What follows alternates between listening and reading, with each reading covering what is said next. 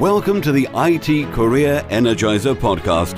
For anyone who wants to build and grow a career in IT, develop and improve your strengths and skills, be inspired and motivated by the successes of others, manage your career progression, and achieve your IT career goals. And now, your host, Phil Burgess.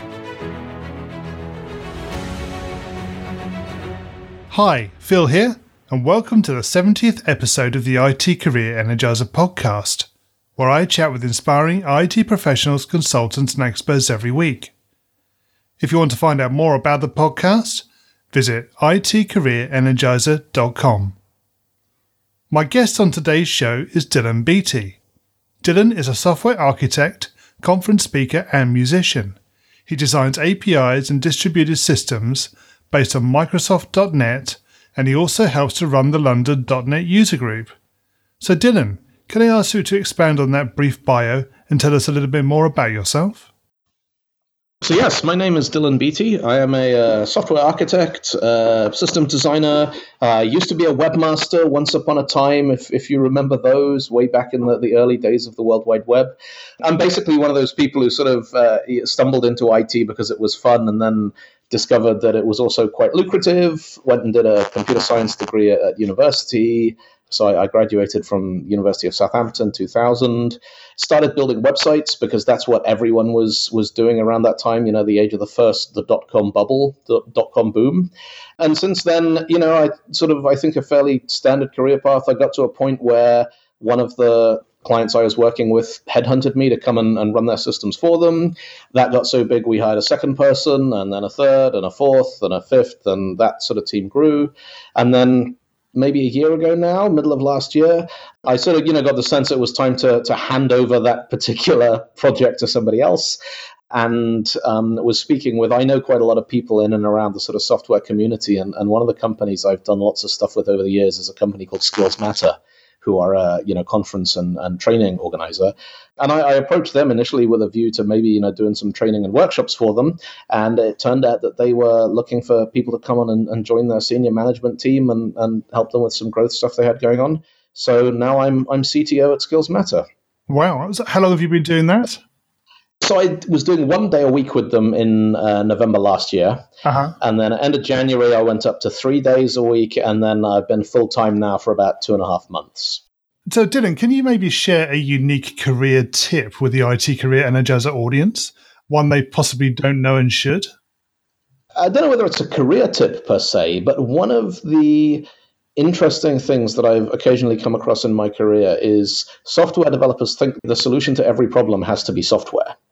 And there's a, a story, maybe, I don't know, 10 years ago, uh, one of the sort of senior business people came to me and went, we need a, a, secure online digital storage system. And I was like, what for? And they're like, we've got these negotiation documents and employment contracts and things, and we need to keep them safe and secure and, you know, make sure that nobody, not even the systems administrators, can have access to them.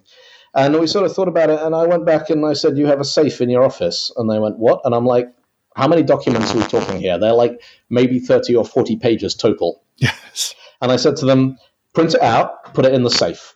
If the building gets destroyed, insurance companies have a procedure for dealing with all the papers in the safe have been wiped out. There's precedent for that. You have the keys. You're not going to lose the keys. You're not going to forget the keys. You don't worry who else might have the keys. You know, the solution to this problem is not technical. It's analog, you know, it's lock them in the safe and get on with our lives.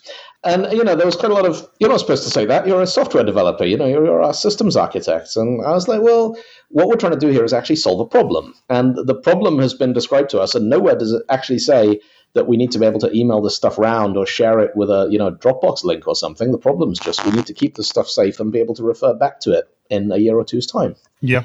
And you know, I think that that's uh, like I said, not necessarily a career tip, but it's something that I still it surprises me how many people are surprised by that kind of approach to problem solving. Yeah, so almost trying to provide a, a solution and trying to find a problem that will fit the solution.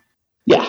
Yes. you know, trying to find an excuse to do something cool with hardware, like oh, we can build our own encryption system locker and use a you know rotating cipher to make sure that the and it's like no, just lock it in a safe. Come yeah. on, you know.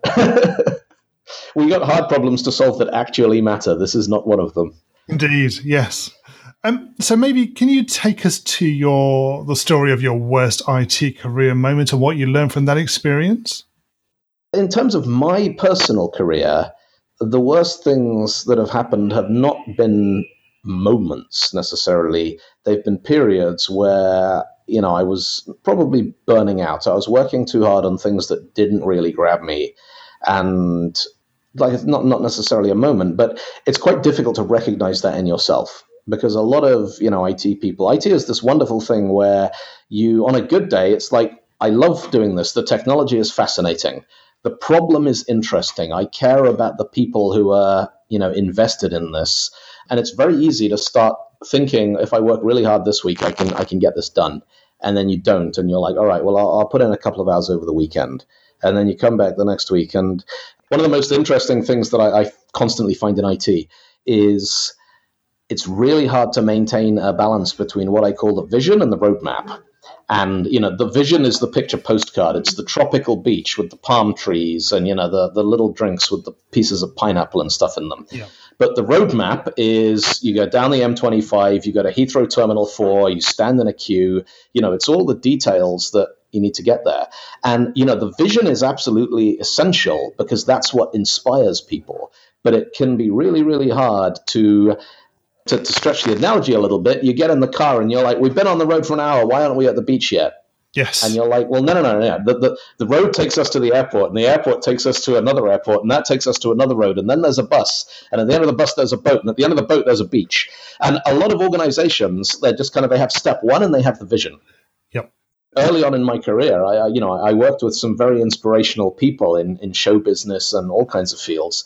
And they'd have these brilliant ideas. And you sort of, you know, in your, your head, you'd think you could see all the steps to get you from here to there. And so you wouldn't set any deliverables, you wouldn't set any milestones. You'd just be like, yes, we can do that. And then when it starts to come a little bit unstick, it was, you know, I, I had a, a, couple of periods where I got to a point where I'm like, look, this is, it's not going to work. And I have nothing left. I can't keep plugging away. I don't know where we're going to go from here. I can't actually see a route from here to a successful delivery on this. And, you know, that's, that's a very, very difficult thing to, sort of admit about yourself, particularly the first time that it happens to you, you know. So yeah, my, my worst career moment probably wasn't a moment. It was probably about a you know three or six month period in 2007 and maybe another one in about 2012. But those are the things that I, I look back on. You know, I, I can't think of a a moment that was you know maybe like a crisis or an emergency that I look back on, you know, I've been lucky enough that when those have happened, I've had a supportive team around me. I've had stakeholders who understood what we were doing, and we just, you know, sort of pulled together and, and worked the problem on those. Great. Okay. Can you maybe take us to your career highlight or greatest success and tell us about that?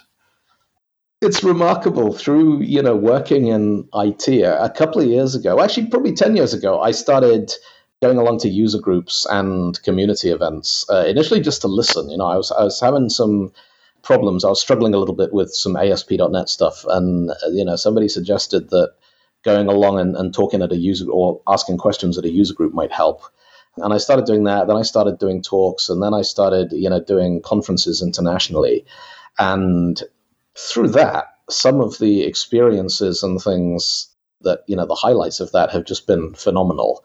I did a, a, opening keynote at NDC in Oslo last year in front of I don't know maybe twelve hundred people, you know, in this big the main uh, concert arena in in Oslo in Norway, which was just fantastic. You know, you walk out and there's twelve hundred people, and it just it's one of those things where it worked perfectly. Everything worked just like it was supposed to work, and that was such a great. It's so much work to put together, but it, really kind of you know paid off. And then, you know, there's some weird things. We did a, a, a, whole group of us went out to Ukraine to speak at a conference in Kiev a few years ago. Um, we had a day off, so we organized an excursion to go to Chernobyl, the, the oh, nuclear yes. reactor site yeah. in Pripyat. And I just remember us kind of standing around in this derelict, uh, that famous fairground, the, the, the fairground with the Ferris wheel and everything. Yep.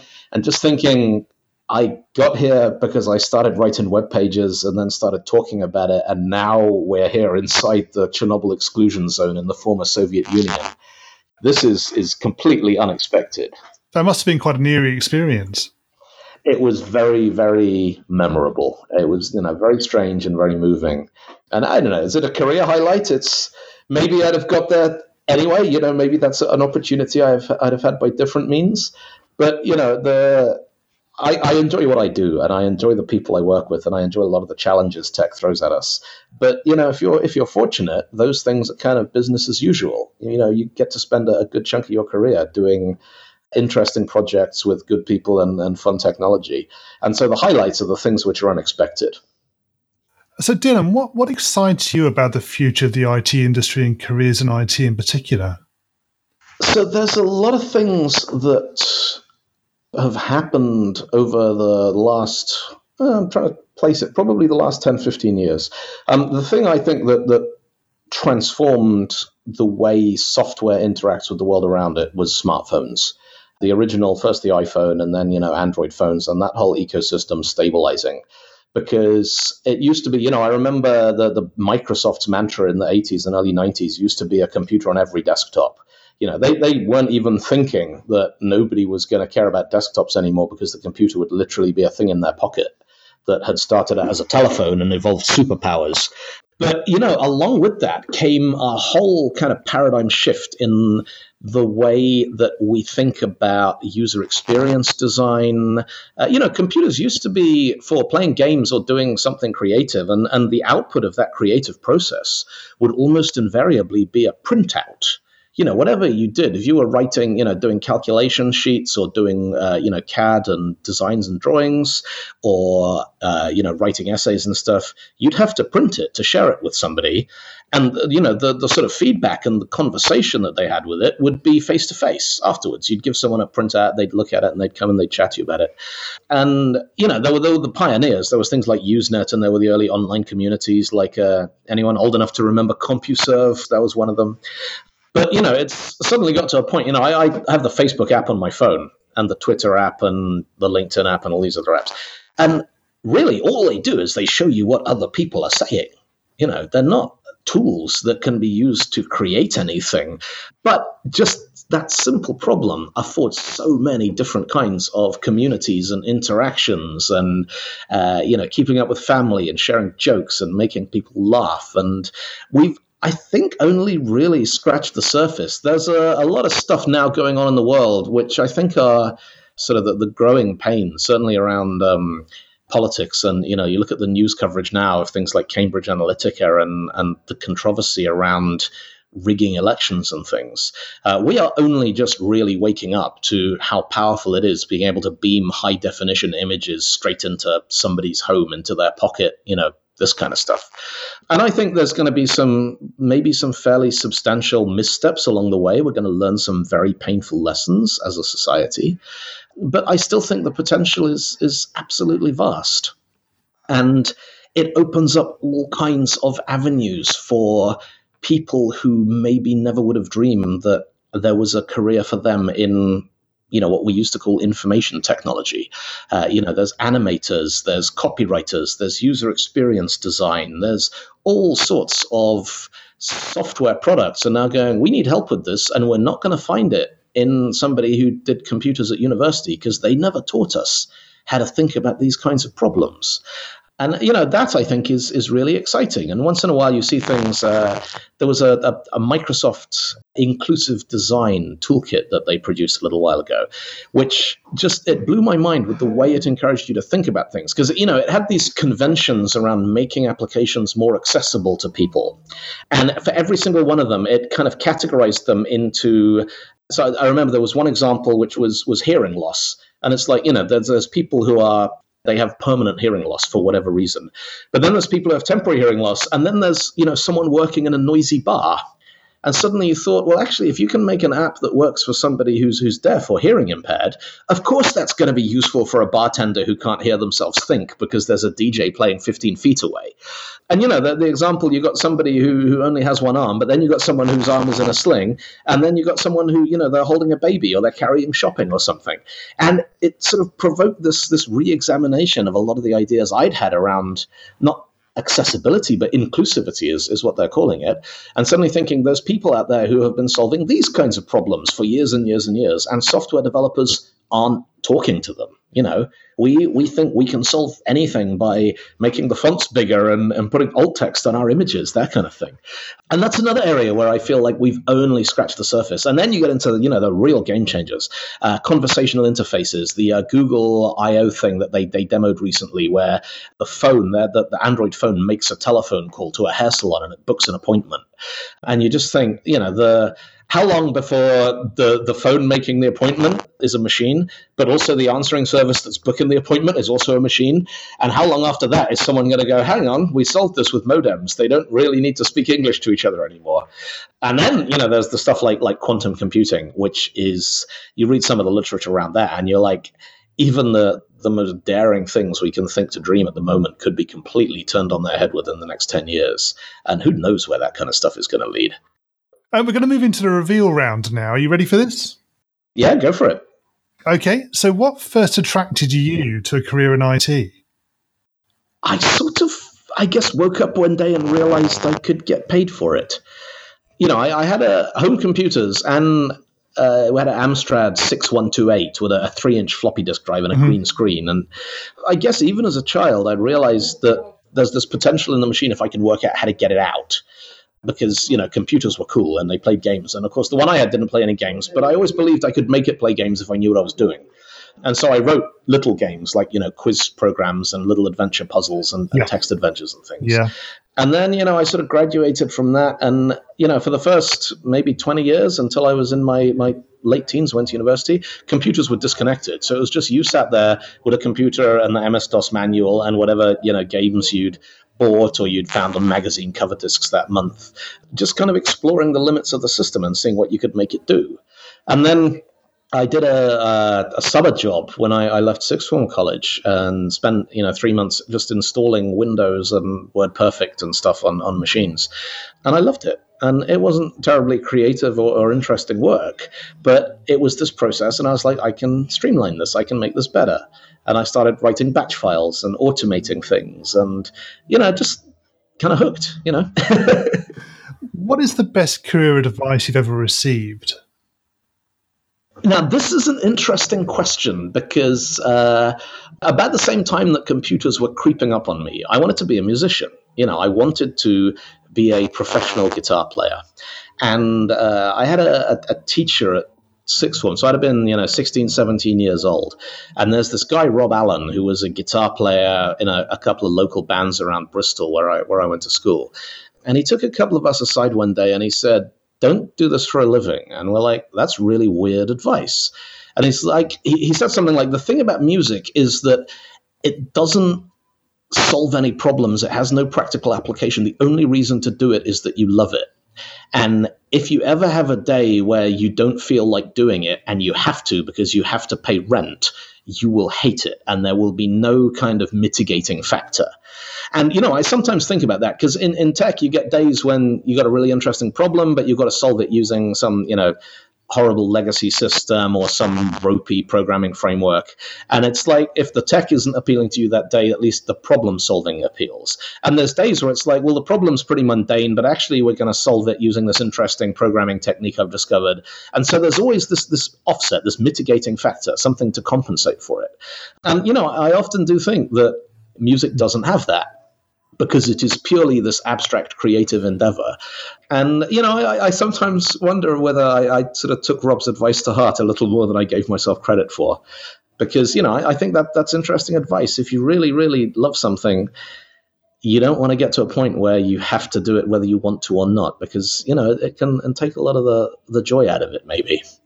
I was thinking the other day that Douglas Adams, there's a, a, a throwaway line in, in one of his books where the protagonist says something like, uh, I was in a band at school and we were going to be like the Smiths of the early 90s, but we got much better legal and financial advice than they did, which was basically don't. And so we never bothered. um, and I was thinking about that. I can't remember why, but that quote popped into my head the other day. If you were to begin your IT career again right now, what would you do? Do you mean starting now at the age that I am, or if I was kind of 15 years old now and, and working at yeah, so so if you were if you were coming out of university and you finished your degree, what where would you go? What would you what would you be your focus? You see, I think that's a very difficult question to answer because I think I and a lot of my contemporaries, we sort of have had the luxury of the complexity of software development has grown with us over the course of our careers. Uh, you know, when I was, I was 10 years old, I had a 286 PC, and basically I knew everything it could do, almost down to, you know, the level of assembly and machine language programming. Not quite, but it was achievable. You could, you know, with a, couple of weeks of hard study, probably have filled in the gaps. And nowadays, nobody even comes close to that other than on some very specialist, you know, embedded systems and things. I think I'd be like, find a problem you care about and don't worry too much about the software you're using to solve it. Uh, it's still incredibly liberating to realize that you can throw up a website. You have something, you have some photographs you want to share, or uh, you've written a, a, a, song or a you know an essay or an article or something. You can just stick it online, and anyone in the world can read it for free. And you know, it, it, when you kind of think about it like that, you're like, well, maybe software is not a solution in and of itself. Why don't you think about some problems that could be solved with this. And then, you know, there's also very interesting specialisms now that never existed before. You know, stuff about uh, machine learning, data science, embedded systems, and little things like uh, Raspberry Pis, for example. You can get a computer for, for five pounds that has high definition video, and you can write games and do real time audio programming on it. I do sympathize with people trying to get, uh, you know, make their way in a career in IT now because it is. You can do a 12 week boot camp and come out of it capable of writing websites to a sufficiently high standard that you know if somebody has a good idea for a business you are not going to be the weakest link but then the problem we find is you know companies that are successful very rapidly often find that they there's the companies that fail because they invested too much in making their website scalable and then they ran out of money before they had any customers. And there's the companies who kind of went with a very lean kind of MVP ethos around shipping very, very small things. And if they do well, they can rapidly grow beyond the capabilities of their platform. And, you know, one of the, the beautiful ironies is it actually takes years and years, decades of experience to understand how to make something really basic and simple in a way that isn't going to be restrictive if it does see some sort of exponential growth. So, you know, the, the, difference between a simple website written by someone straight out of boot camp and a simple website written by someone with, with 20 or 25 years experience is probably very subtle.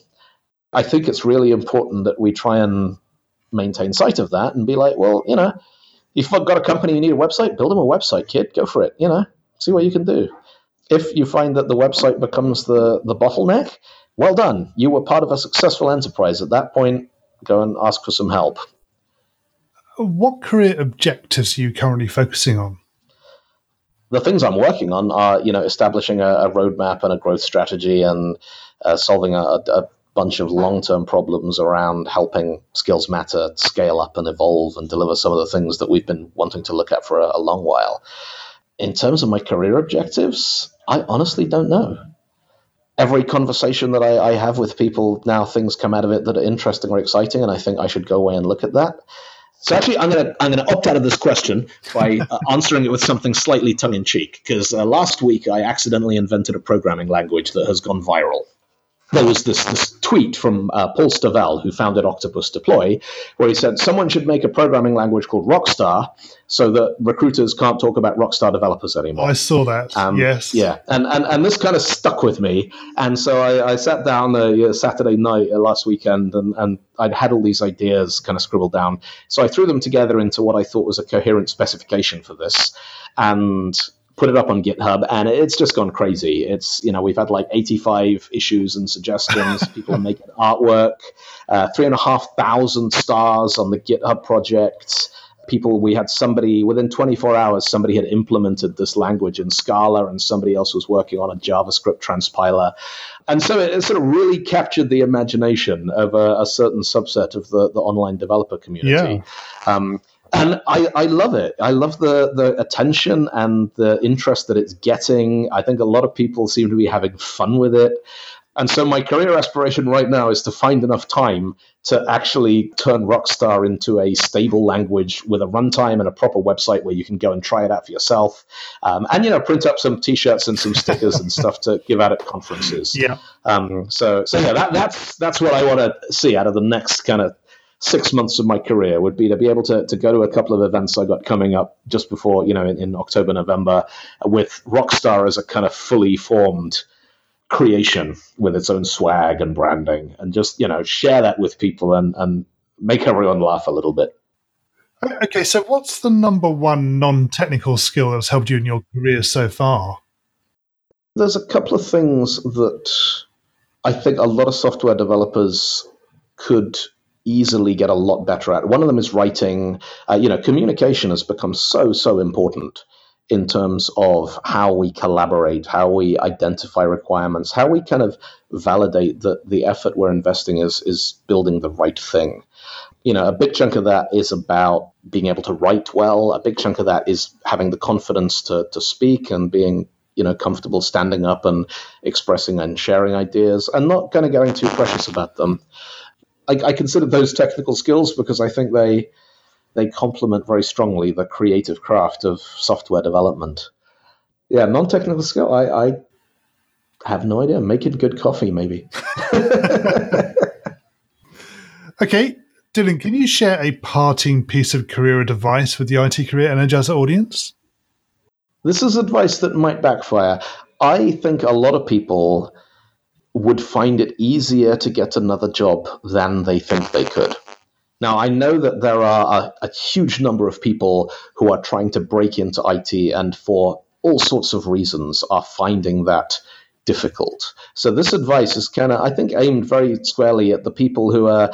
They feel like they're stuck. You know, they've got what they think is a good job, and maybe they're worried that they can't get another one.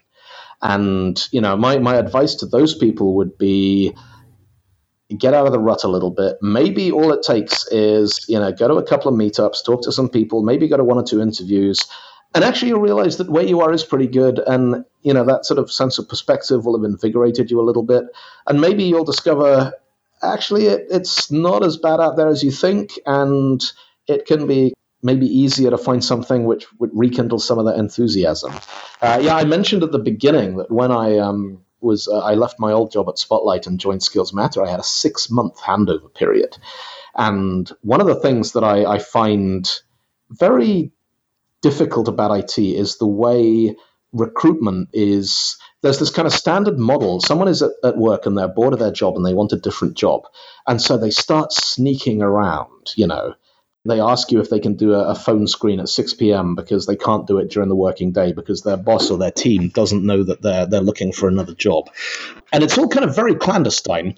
And also, it you know, as as a hiring manager, it often puts you in this position where you got you know somebody in the room and you're interviewing them, and you know they're good, but they're not maybe not you're not hundred percent certain. And part of you's thinking, well, we have you know standard probation periods and everything, and the other part's thinking, if we take a punt on this person and they leave a secure job and come and work for us. And it turns out that we've made a mistake in hiring them. You know we're going to be like we're sorry you quit your your good job and came and worked here but actually this isn't working out. You got till the end of the week. And you know the whole the whole model of recruitment being you have to jump from one job straight into the next because people have got you know bills to pay and mortgages to pay and stuff. I think it it puts a, a, an enormous amount of unnecessary pressure on the entire process and the people all over it. And so, you know, I'd love to see a thing where it just becomes socially acceptable to go to your boss and go, you know what, I'm I'm a little bit bored. I'd like to have a look around. I'm going to do four days a week for three months. And then you can put your CV out and you can go, you know what, don't worry about the whole interview process. Let me come and work for you on Fridays. You know, just at a kind of day to day, you pay me, I'll come in, I'll get to know the team, I'll do some stuff. And if after a couple of weeks this is working out for me and it's working out for you, then let's make it a thing and I'll come on full time. It won't be a shock to my old team because they already know that I'm looking. It won't be a shock to the new team because they've already had a chance to work with me for a, period of time. And, you know, as, a, as an employer, then you could be like, well, we've got budget for one new person. So what about if we had five different people doing one day a week? and actually doing you know real problems. We'll pay them. You know, we're not asking anybody to do kind of free free projects and internship stuff here you know, you could, I think, just come up with a much a healthier and a, a more natural way of making those career changes. Yeah, it sounds like you're defining a new flexible workforce. well, the, the, problem with any kind of flexible workforce is that we live in this world of rampant capitalism gone mad. Yes. Um, and it'll be about 15 seconds between proposing this idea of flexibility and companies going, brilliant, we never need to pay benefits again.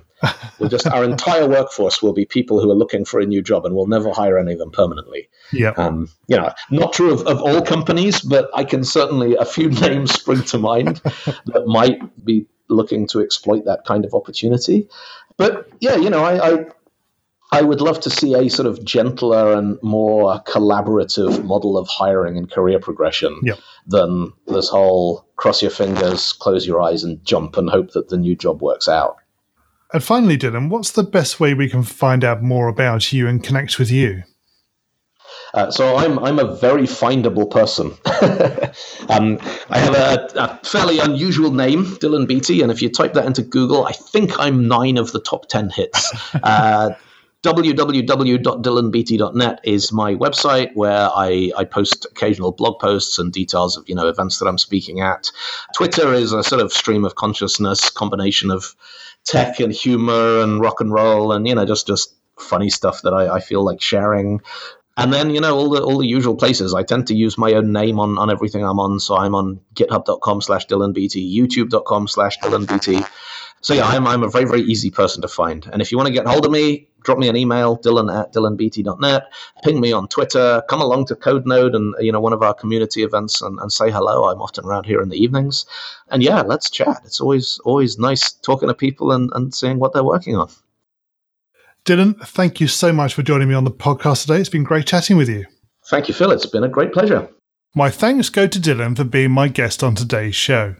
You can find full show notes on the website at itcareerenergizer.com slash E70. In the next episode, I'll be talking with Jennifer Wadella, who is a JavaScript developer, international speaker, and founder of Kansas City Women in Technology. Thanks again for listening, and remember, if you're not growing your career, you're slowing your career. Have a great week. Thanks for listening to the IT Career Energizer podcast. To find out more about building a successful career in IT, visit itcareerenergizer.com.